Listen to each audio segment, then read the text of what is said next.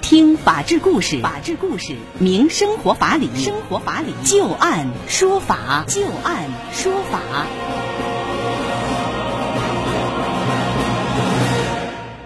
好的，欢迎大家继续关注收听由至今和律师张玉柱为您带来的聚焦民法典的专题。那接下来我们来和大家说一个挑西瓜猝死所引发的一场纠纷啊。西瓜商贩老张和妻子驾驶着三轮车到南昌某水果批发市场采购西瓜。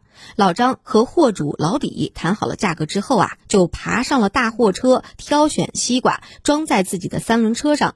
然而，老张在大货车上挑选西瓜的时候啊，突然倒下，并且失去了意识。他的妻子赶快拨打了报警和急救电话，而经检查之后，确认老张死亡。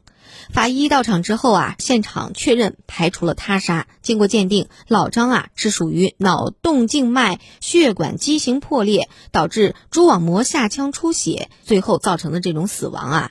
老张的家属随后就把这个货主老李以及大货车的司机，还有就是南昌这家农产品市场啊，都诉到了法院，要求共同赔偿各项损失，一共呢是六十五万八千一百二十二元。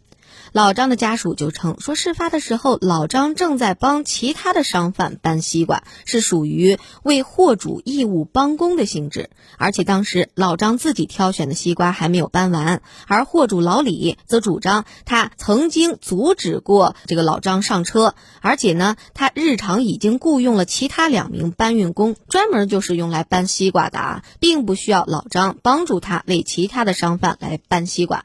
最终，这个案子的一二审法院啊，都认为被告不构成侵权，驳回了老张家属的全部诉讼请求。这个案子当中有一个争议的焦点，就是老张他的这个行为是否构成了帮工。那接下来我们就来听一听张玉柱律师啊，给大家分析分析，那究竟什么叫做帮工？在这个案子当中啊，如果是老张他给自己搬，这个肯定不是帮工啊。如果真的是说他在这个大货车上找西瓜、挑西瓜，中间涉及到了帮别的这个商贩来搬运西瓜的话，那您觉得这个算不算帮工了呢？首先，我们说啊，什么叫帮工？嗯，是吧？首先给帮工得下个定义。对对，法律上有没有专门的这个解释啊？这个呢，在侵权责任法里边，他只是这么说的：说为他人帮工的过程中，这个帮工的定义没有在法律上，没有在立法当中直接下一个定义，什么叫帮工？哦，是吧？这个东西都是一个学理上的一个解释了。嗯。是吧？如果要法律对每个定义都去这么解释的，恐怕那个法律就太长了。现在已经很多了。对啊，所以说呢，就是说，通常大家伙都认为，所谓的帮工呢，一般是指什么呢？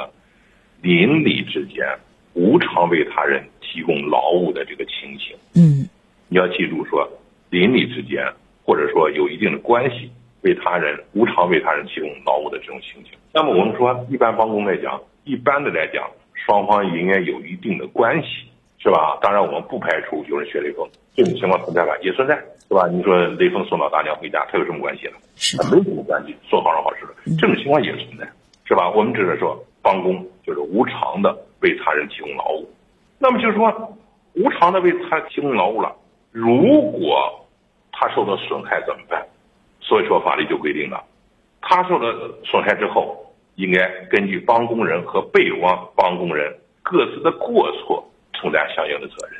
这帮工过程当中，你要承担一定的责任的。但是如果说被帮工人明确拒绝的，就是我不让你干，我看你这么大岁数，你千万不要上车，明确拒绝的，那么就无需对他承担相应的赔偿责任。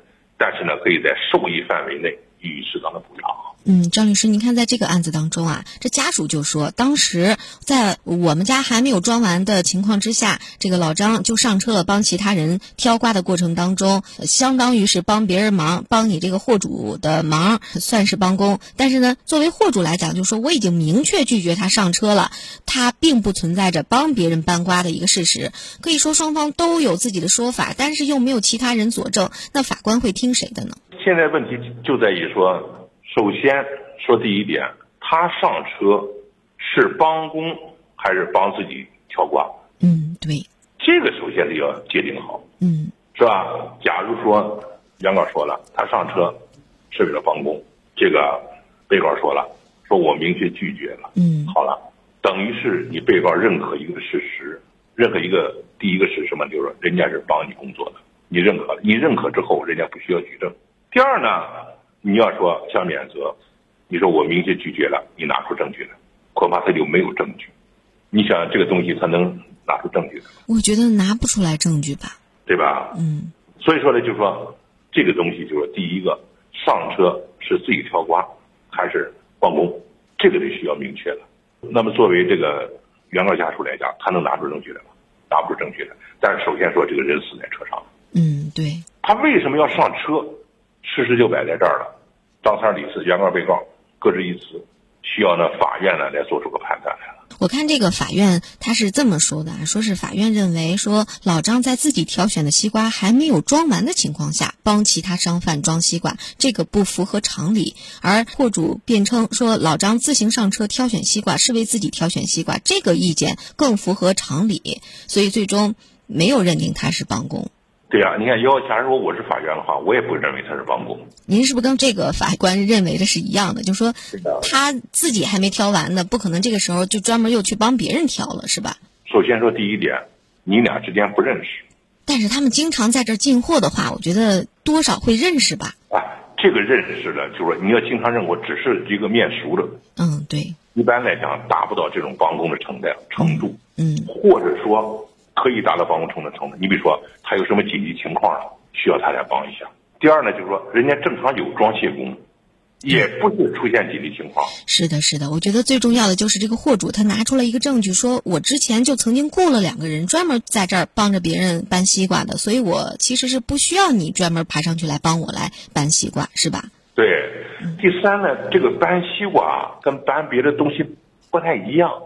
一般的来讲，像搬这些易碎的这些水果，人家货主呢不愿让不熟悉的人，或者说不是这个行当的人来干这个活嗯，万一要是摔碎了，这算谁的，是吧？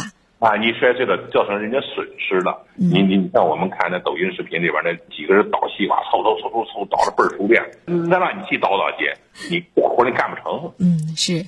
刚才咱们已经说清楚了，说这个不算是帮工，但是呢，毕竟老张他是在别人这个西瓜货车上是死亡的，那么这个西瓜的货主以及他这个市场究竟？要不要承担一定的责任呢？我看有些人他就提出了一个，说是基于公平原则，是否可以承担一定的补偿责任呢？您怎么看呢？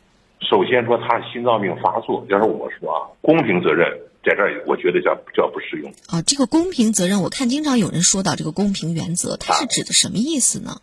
你看啊，说受害人和行为人对损害的发生都没有过错的，可以根据实际情况由双方呢来分担损失。是吧？他这里边讲的是什么？举一个最我我我我举个最典型的例子。嗯。说秦皇岛一个人雇的另一个人去到海底捞海参，冬天，结果呢下去累了，死到底下了。完了，法院就判决说，不管怎么着，他是帮你来捞海参的。嗯。你没过错，他呢也没过错。嗯。结果他这个死亡了，但是你究竟是为你干活的。是的。而且又是不是正常的季节，又是个冬天，危险系数是比较大的。所以说，你应该适当的照顾人一下，这个时候给了一点东西，是吧？所以说，你看他这个东西，如果你认为他是自己上去挑西瓜的，而且又是心脏病发作的，不是说因为意外，你比如说从车上摔下来了，嗯嗯。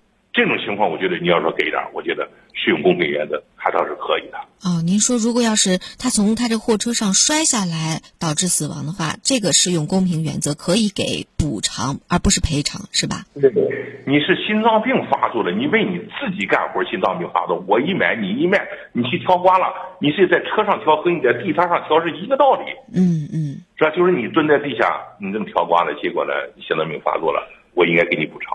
我觉得这个东西呢不太适用。明白了，也就是说，在您看来，这个最终法院的判决结果没有任何问题，就完全驳回了家属的全部诉讼请求，不管是这个市场还是这个货主，他们都不用来赔偿或者是补偿，是吧？